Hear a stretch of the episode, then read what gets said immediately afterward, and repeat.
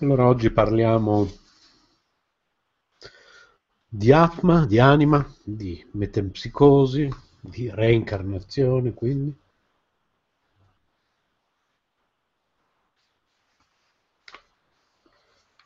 Perché se la vita venisse accettata unicamente come un fenomeno temporaneo e materiale, allora l'idea di una vita precedente o di una vita futura sarebbe eliminata e con essa la questione della reincarnazione. Ringraziamo le persone che sono presenti qui, in sala presso la sede dell'associazione e le persone che ci stanno seguendo in diretta tv su internet. Ci sono molte ragioni per credere che la vita trascenda la materia e di conseguenza sia indipendente dalle leggi fisiche e chimiche che governano la materia. Quello di cui abbiamo bisogno per poter studiare la reincarnazione da un punto di vista scientifico è di un nuovo paradigma scientifico che possa spiegare l'origine della vita, le sue caratteristiche e come si comporta nel mondo della materia.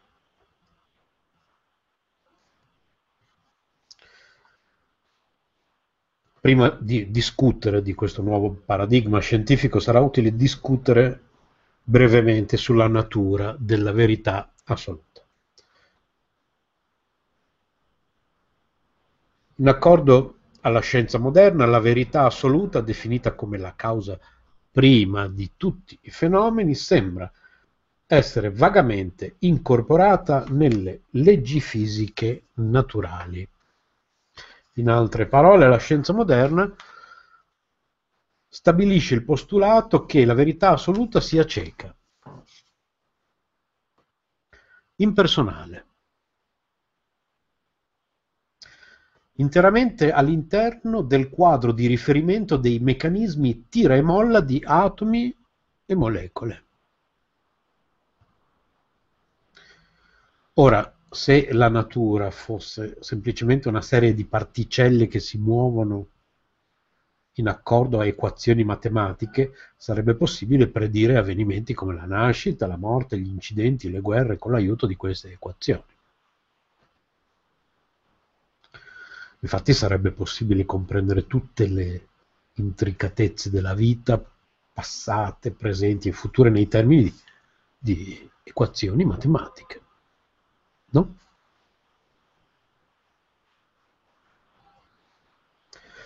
Però qualsiasi pensatore attento, specialmente scienziato, sa che questo è impossibile. Che un avvicinamento puramente matematico per comprendere la vita è troppo restrittivo, largamente insoddisfacente.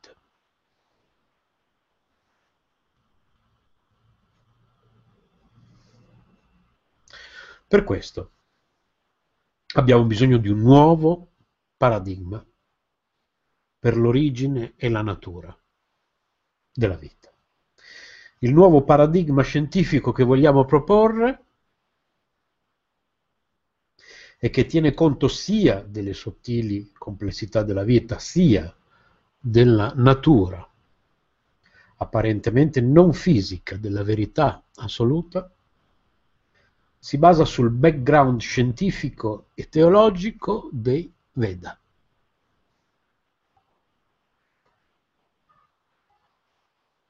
In accordo all'antica saggezza delineata nella Bhagavad Gita, un testo vedico di base,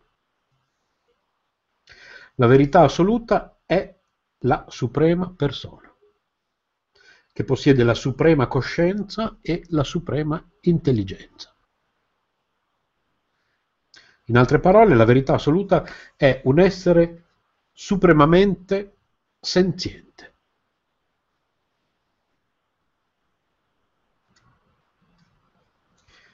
Dalla verità assoluta emanano due energie.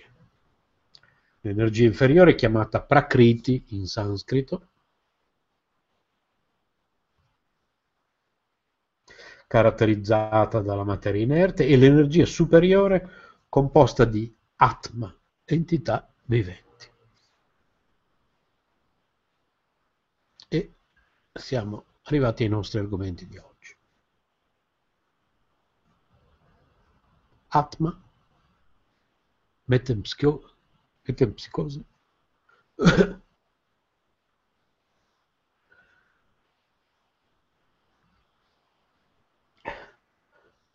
Bhagavad Gita.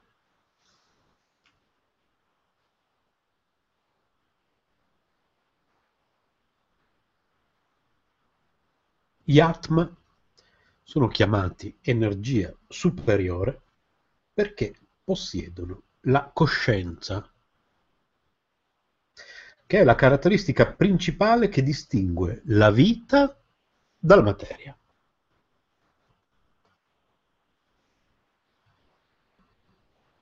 Il comportamento della materia inanimata può essere descritto entro certi limiti nei termini dei meccanismi tira e molla che operano sui livelli delle molecole e degli atomi e questi meccanismi possono a loro volta essere descritti usando semplici equazioni matematiche. Come abbiamo già indicato, però non ci sono leggi matematiche che possono descrivere il fenomeno della vita e le sue varie attività. Per questa ragione la vita è chiaramente trascendente alle leggi materiali, può essere definita in accordo ai Veda come la particella fondamentale non fisica chiamata Atma che è caratterizzata dalla coscienza. Poiché la vita è non fisica e non chimica, le leggi della materia che governano le attività della materia inerte non si applicano alla vita, però è ragionevole supporre che devono esserci delle leggi che governino la vita. In accordo alla Bhagavad Gita, queste sono leggi naturali di carattere superiore, che comprendono il libero arbitrio. Il libero arbitrio gioca un ruolo molto importante nella reincarnazione.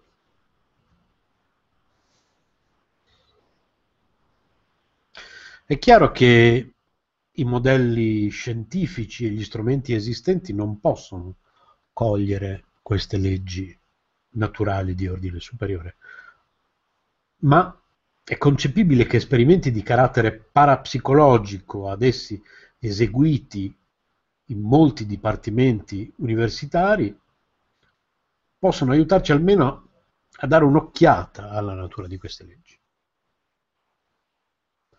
Così c'è una vasta area per ulteriori ricerche nel campo della parapsicologia e della psicologia che può aiutarci a comprendere la scienza della vita e le sue varie attività.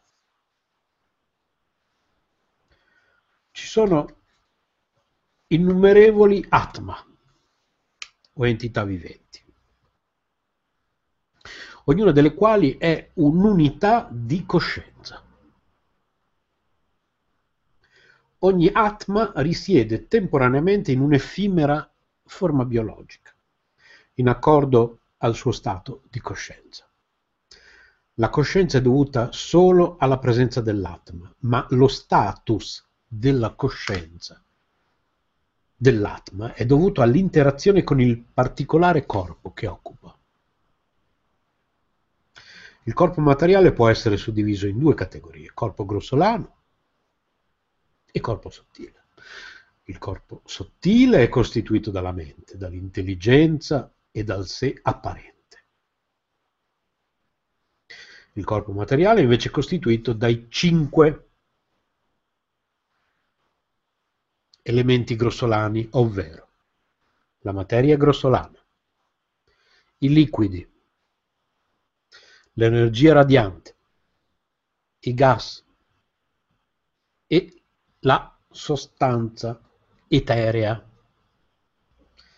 L'interazione del sé individuale con i corpi, grossolano e sottile, produce delle complesse e inconcepibili reazioni, che non si possono semplicemente spiegare in termini di cellule viventi e in accordo alle leggi della fisica e della chimica. Questo è uno dei motivi per cui la chimica e la fisica non possono spiegare come mai eh, c'è così tanta differenza tra un corpo morto e uno in vita. In accordo alle informazioni contenute nei Veda, la varietà delle forme di vita è prodotta dalla combinazione delle tre influenze della natura materiale, virtù, passione e ignoranza. Le forme di vita sono come residenze temporanee e appartenenti di varia misura, stile e colore, all'interno delle quali il sé o l'entità vivente abbia, abita solo temporaneamente. Eh, il corpo è un vestito. Noi abitiamo dentro al corpo, noi siamo l'anima. Questo corpo, questo vestito, lo buttiamo quando è logoro, lo cambiamo quando è logoro, se, proprio con la stessa semplicità con cui si cambia un vestito, appunto. Quando è vecchio, quando è da buttare, si cambia, si prende un vestito nuovo, si indossa un vestito nuovo. Quindi ripetiamo questo concetto. Le forme di vita sono come residenze temporanee e appartamenti di varia misura, stile e colore all'interno delle quali il sé o l'entità vivente abita solo temporaneamente. Possiamo anche, un altro dei classici esempi che viene fatto, oltre a quello del vestito che ho fatto prima, è quello dell'automobile. Noi siamo i conducenti di questa automobile, l'anima. L'automobile è il corpo, appunto. E quando un'automobile è vecchia, si cambia. Inutile aggrapparsi a una vecchia automobile, a una carcassa che ormai non ce la fa più. Sì, certo, possiamo essere attaccati, abbiamo messo del sentimento in quella vecchia carcassa, però comunque, quando è da buttare, è da buttare. Tali forme biologiche governate dalle tre influenze vincolano e costringono le attività e le qualità dell'essere, che sono l'espressione della coscienza dell'entità vivente.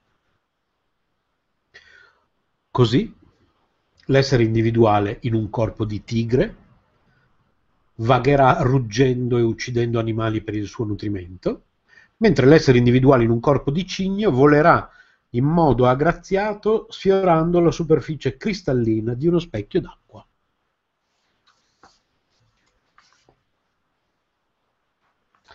Anche all'interno di una stessa famiglia si possono osservare delle differenze causate dall'intervento delle tre influenze materiali.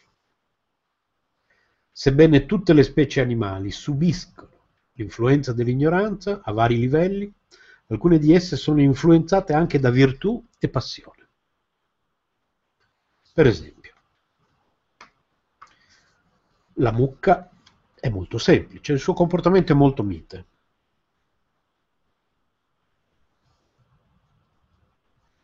Appare chiaro da ciò che in una certa misura la virtù è presente, mentre la ferocia e l'aggressività dei leoni e delle tigri rivelano la predominanza della passione. Il cammello è quasi completamente sotto l'influenza dell'ignoranza. Continuando le osservazioni si nota che all'interno della stessa famiglia degli uccelli vi sono i cigni nobili ed eleganti, sintomi questi dell'influenza delle virtù. No? i falchi, le aquile e i pavoni prevalentemente influenzati dalla passione. E infine gli avvoltoi e i corvi decisamente influenzati dall'ignoranza. Badate bene che in Oriente questi termini non hanno la nostra valenza, quindi l'ignoranza per noi è un termine negativo, in Oriente virtù, passione e ignoranza sono due facce, anzi tre, comunque, due facce della stessa medaglia e una non può esistere senza l'altra. Questo avviene quasi sempre nella, così, nel passaggio dei termini tra Oriente e Occidente, eh, nel, nei concetti. La morale è una cosa tipica, tipica occidentale che abbiamo ereditato da, da, da, da alcune culture, ma non, siamo nati senza morale. Adamo ed Eva, la storia di Adamo ed Eva citata nella, nella Bibbia ci insegna appunto questo concetto della, del peccato che è arrivato a un certo punto, da, da, da, un certo punto in poi del nostro percorso. Prima non c'erano la morale, il, il peccato sono concetti a noi sconosciuti, esistono eh, delle leggi della natura, esistono il bene e il male che sono appunto due facce della stessa medaglia, senza valenze negative o positive. Il nero non è negativo e il bianco è positivo.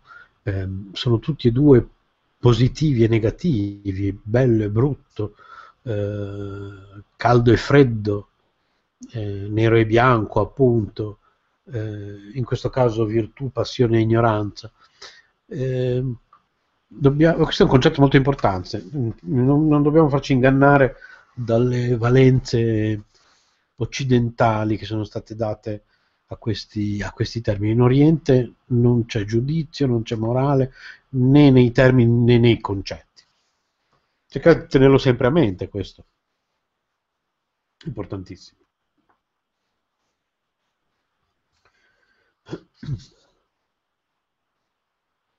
Quindi, nonostante le forme biologiche nella stessa famiglia siano di natura simile, la coscienza e il comportamento di questi uccelli sono diversi l'uno dall'altro. Ci sono perciò milioni di forme all'interno delle quali l'entità vivente risiede, il cui particolare comportamento è il risultato dell'effetto delle influenze materiali sulla coscienza. A questo punto vi starete facendo la domanda, ma cos'è che determina la particolare forma biologica e il particolare tipo di coscienza acquisite dall'entità vivente? Per rispondere, investighiamo prima all'interno delle trasformazioni che avvengono nella coscienza e nella forma durante la durata della vita di un corpo. Esiste un'interrelazione tra la coscienza e le forme biologiche dovuta alle influenze della natura materiale. Così gli sviluppi del corpo e della coscienza di un bambino differiscono da quelli che avvengono in un adolescente e così via. Il principio quindi è che, come il corpo cambia dall'infanzia sino alla vecchiaia, così l'entità vivente o Atma passa attraverso molti corpi, ognuno dei quali ha una particolare forma ed età e un diverso livello di sviluppo della coscienza. Così il corpo cambia, ma l'eterna entità vivente all'interno del corpo rimane la stessa. Prendiamo a sostegno di questo fatto un contributo dalla biologia. Nel suo libro Il cervello umano, John Pfeiffer sottolinea il vostro corpo non contiene più neanche una delle molecole che conteneva sette anni fa. Pensate. Cioè, noi già in questa vita, prima ancora di cambiare corpo, prima ancora di reincarnarci, cambiamo corpo continuamente. Io sette anni fa ero un'altra persona e lo sarò di nuovo fra sette anni. E voi che mi state ascoltando, sette anni fa eravate completamente un'altra persona. Eppure voi lì dentro siete sempre voi. L'anima è sempre quella, appunto.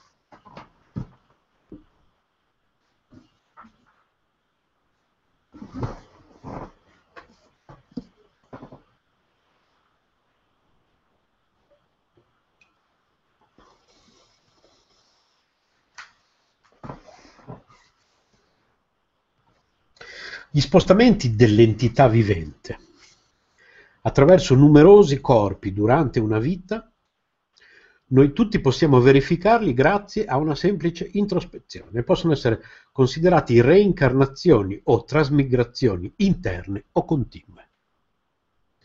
Ma che cosa si può dire a proposito del passaggio delle entità viventi in un nuovo corpo all'istante della morte?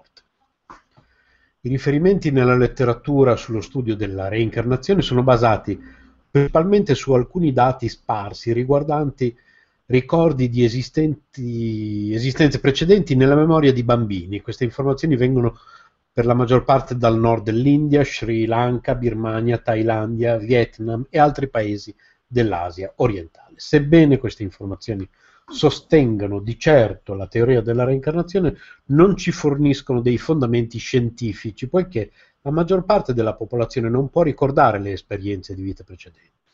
Per questo motivo noi dobbiamo rivolgerci a una sorgente di informazioni più attendibile della nostra memoria approssimativa. Queste informazioni sono disponibili nei Veda. Nella Bhagavad Gita Krishna spiega molto bene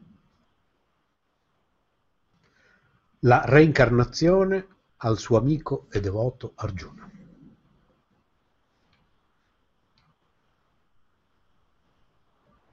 Il Signore dice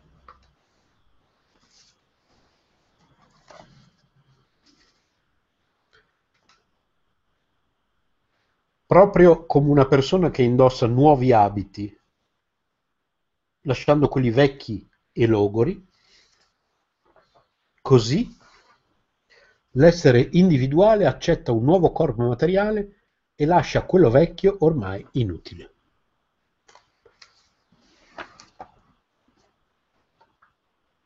Bhagavad Gita 2.22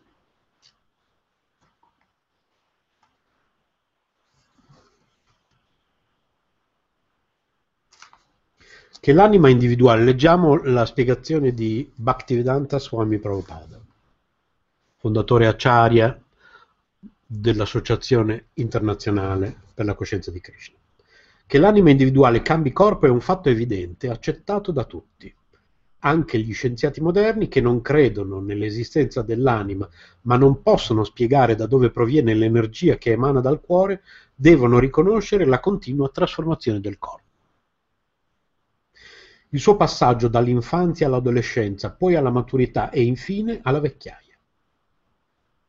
Quando il corpo raggiunge l'ultima fase, l'anima passa in un altro corpo, come i versi precedenti hanno già spiegato. La grazia dell'anima suprema è ciò che permette all'anima individuale e infinitesimale di essere trasferita in un altro corpo. Come si soddisfano i desideri di un amico, così l'anima suprema appaga quelli della piccola anima subordinata.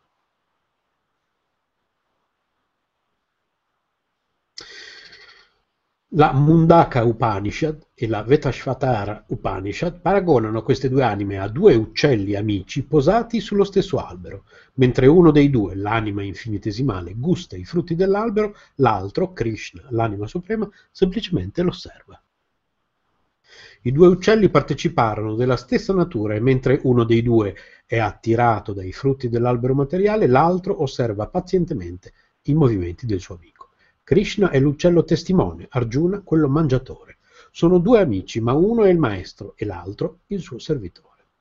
Avendo dimenticato il legame che la unisce all'anima suprema, l'anima infinitesimale, il Jiva, è costretta a svolazzare da un albero all'altro, da un corpo all'altro. Il Jiva, posato sull'albero del corpo, è costretto a una dura lotta, ma quando riconoscerà nell'altro il Maestro Spirituale Supremo, sfuggirà a ogni pericolo e cesserà di soffrire. Così fece Arjuna, che si abbandonò volontariamente al Signore chiedendogli di istruirlo. La Kata e la Shvetashvatara Upanishad dicono letteralmente i due uccelli vivono sullo stesso albero, ma solo quello che ne gusta i frutti sprofonda nella tristezza e nell'angoscia. Se sfortunatamente egli si volge verso il Signore, suo amico, e viene a conoscenza delle sue glorie, smette di soffrire e sfugge a tutte le angosce. Arjuna si è ora rivolto a Krishna, il suo eterno amico, e guidato da lui penetra la saggezza della Bhagavad Gita. Ascoltando le parole di Krishna, egli potrà comprendere le sue glorie supreme e si libererà da ogni sofferenza. Il Signore consiglia ad Arjuna di non lasciarsi rattristare dal cambiamento di corpo che dovranno subire suo nonno e il suo maestro. Dovrebbe invece essere felice di distruggere il loro corpo in questa giusta battaglia, perché in questo modo saranno subito purificati dalle conseguenze di tutte le loro azioni passate. Infatti chi muore sull'altare del sacrificio o sul campo di battaglia dove si combatte per una giusta causa si libera subito da tutte le conseguenze dei suoi atti e ottiene una condizione di vita migliore nella prossima esistenza. Arjuna non ha dunque nessuna ragione di lamentarsi. Rileggiamo questo verso 22, capitolo 2 della Bhagavad Gita, come una persona indossa vestiti nuovi e lascia quelli usati, così l'anima si riveste di nuovi corpi materiali abbandonando quelli vecchi e inutili. Andiamo a vedere un altro verso, capitolo 2, verso 13. Come l'anima incarnata passa in questo corpo dall'infanzia alla giovinezza e poi alla vecchiaia, così l'anima passa in un altro corpo all'istante della morte. L'anima realizzata non è turbata da questo cambiamento.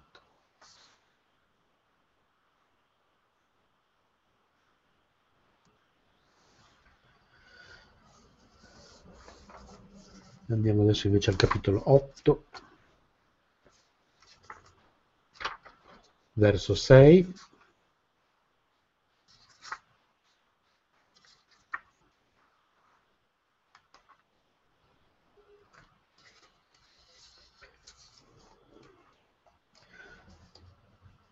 Krishna spiega come la mente sia il meccanismo che muove il processo delle trasmigrazioni in questo verso senza dubbio sono i ricordi che si hanno all'istante di lasciare il corpo che determinano la condizione futura dell'essere, o figlio di Kunti. Leggiamo la spiegazione di Bhaktivedanta Swami Prabhupada. Krishna spiega in questo verso come trasformare la nostra condizione al momento critico della morte. Una persona che alla fine della vita lascia il corpo pensando a Krishna raggiunge la natura trascendentale del Signore Supremo, ma non è vero che una persona che pensa a qualcosa che non è Krishna raggiunge lo stesso livello trascendentale. Com'è possibile dunque morire nella giusta condizione mentale? Maharaj Bharata, per esempio, che morì pensando a un cervo, dovette accettare nella vita successiva il corpo di un cervo, non comune perché mantenne il ricordo della sua esistenza passata, ma pur sempre un cervo. I nostri pensieri all'istante della morte sono determinati soprattutto dall'insieme delle azioni e dei pensieri di tutta la nostra vita, Perciò sono le azioni di questa vita a determinare la nostra condizione futura. Se siamo spiritualmente assorti nel servizio di devozione a Krishna, nel corso di questa vita avremo un corpo non più materiale ma spirituale, quando lasceremo il nostro corpo presente. Il canto del mantra Hare Krishna, Hare Krishna, Krishna Krishna, Hare Hare, Hare Rama, Hare Rama, Rama Rama, Hare Hare è dunque il miglior metodo per raggiungere l'esistenza trascendentale. Così, l'essere vivente in un corpo umano può, sulla base di questo principio, decidere al momento della morte di risiedere in un corpo di mammifero, di uccello, di insetto, di pianta o ancora in un corpo umano. Questo viaggio del sé nei differenti corpi può essere definito come l'esterna trasmigrazione o discontinua. Per illustrare come agisce questo principio della reincarnazione esterna, riporteremo brevemente la storia del re Bharata, grande protagonista della cultura vedica, tratta dallo Srimad Bhagavat, che è uno dei maggiori 18 Purana. Un giorno, Bharat Maharaj dopo aver fatto il suo consueto bagno nelle sacre acque del fiume Gandaki, si apprestò a recitare dei mantra. Ma la sua attenzione fu rapita dall'arrivo di una cerbiatta gravida che si accingeva a bere dell'acqua dalla sponda del fiume. Ecco la storia di cui parlavamo prima. Proprio in quell'istante il fragoroso ruggito di un leone risuonò per tutta la foresta. La cerbiata, nell'udire tale boato, fu sconvolta dalla paura e a causa della forte emozione partorì il suo cucciolo. Poi in tutta fretta attraversò il fiume, ma essendo duramente provata non riuscì a sopravvivere. A questo punto Bharat Maharaj, in qualità di unico testimone dell'accaduto, si sentì in dovere di soccorrere il cucciolo, ormai orfano, tirandolo fuori dalle acque del fiume e ricoverandolo con cura e affetto all'interno del suo ashram. Gradualmente, con il trascorrere del tempo, si preoccupava sempre più del cucciolo e pensando a lui molto amorevolmente. Man mano che cresceva, il piccolo divenne il compagno costante del re, che a sua volta era pieno di attenzioni per il cerbiatto. Ma la mente del re si stava assorbendo sempre più in questi pensieri, sino al punto di divenire agitata, riducendo così la sua capacità di meditare e allontanandolo sempre più dalla disciplina e dalla pratica dello yoga mistico. Una volta accadde che il cervo non si presentò per alcuni giorni e il re fu preso dall'agitazione al punto che iniziò una ricerca che si estese per tutta la foresta. Assorto nella sua ricerca e profondamente turbato per l'assenza del cervo, inavvertitamente cadde in un burrone e morì. All'istante della morte la sua mente era totalmente assorta sul cervo, quindi in accordo alla dinamica della trasmigrazione egli ottenne nella vita successiva di nascere nel grembo di una cerva. Come è stato precedentemente menzionato, esiste il corpo sottile che è composto dall'intelligenza, dalla mente e dal sé apparente. In ogni tipo di reincarnazione, sia interna sia esterna, l'entità vivente è trasportata dal corpo sottile in accordo alle leggi del karma. La parola karma è un termine in lingua sanscrita che può essere definito come le funzioni e le attività dell'entità vivente all'interno della struttura del suo libero arbitrio e sotto l'effetto delle tre influenze della natura materiale, il tutto svolto in un lasso di tempo.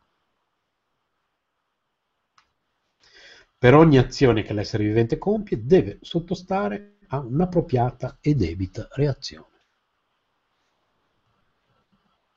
E anche qui non, non c'è giudizio.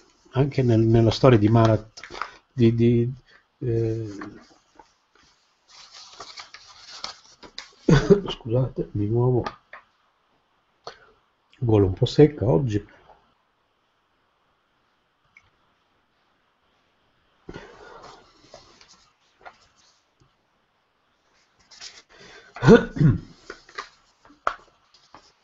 Stavo dicendo che anche in questa storia di Bharat Maharaj la mente occidentale potrebbe ravvedere appunto del giudizio. Si è meritato di rinascere cervo e un animalista potrebbe dire e eh, allora poverino, è una cosa bellissima. Ma il concetto dello yoga è non reincarnarsi più, molto semplicemente. E siamo già stati cervo, siamo già stati scarafaggio, siamo già stati, purtroppo anche, siamo già stati un dolce gattino, siamo già stati tutto, perché siamo tutti ormai anime antiche, chissà quante volte ci siamo reincarnati. Insomma, perlomeno molti di noi, chissà quante volte sono già reincarnati, chissà quanti, quanti corpi abbiamo già indossato di, di, di tanti tipi, di tutti i tipi.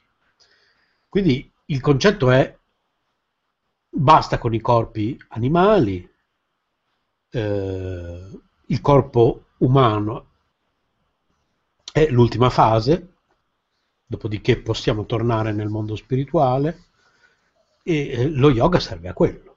Quindi chi aspira a tornare nel mondo spirituale e pratica lo yoga, nel nostro caso consigliamo il bhakti yoga, è la forma più adatta a quest'era, questa, questo Kali Yuga che stiamo vivendo, ma ci vorrebbe un'altra conferenza su questo argomento, la faremo assolutamente. E lo scopo dello yoga è non reincarnarsi più, quindi non, non c'è giudizio. In quello che diciamo, ripeto e risottolineo, non c'è mai giudizio perché la terminologia occidentale non lo, non lo prevede, non esiste la morale, non esiste il giudizio, purtroppo nella traduzione nelle lingue occidentali di questi concetti che vengono dall'Oriente eh, eh, si cade in, in parole che eh, possono far credere nel contrario.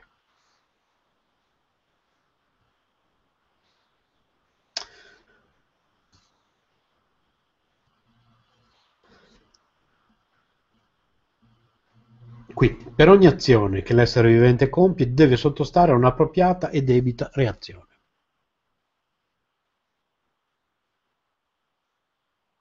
Per esempio, se qualcuno si mostra caritatevole verso un'istituzione educativa, nella prossima vita potrebbe nascere in una situazione economicamente agiata e ricevere un'eccellente educazione. Dall'altra parte, colui che si fa responsabile di un aborto dovrà subire lo stesso destino nella sua prossima vita.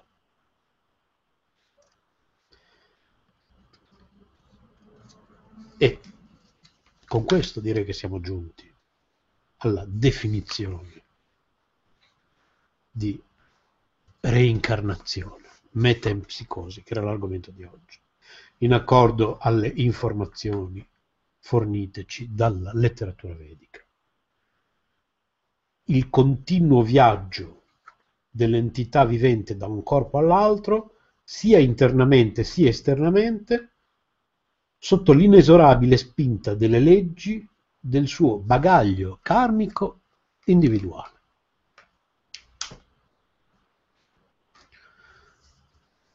E adesso fuori dalla diretta, le domande. Risponderò volentieri dopo una pausa. Ci sarà una piccola pausa. E a dopo per chi, non, per chi è qui, per chi non è in diretta. Per chi ci ha seguito attraverso la diretta TV, grazie e alla prossima conferenza. Hare Krishna.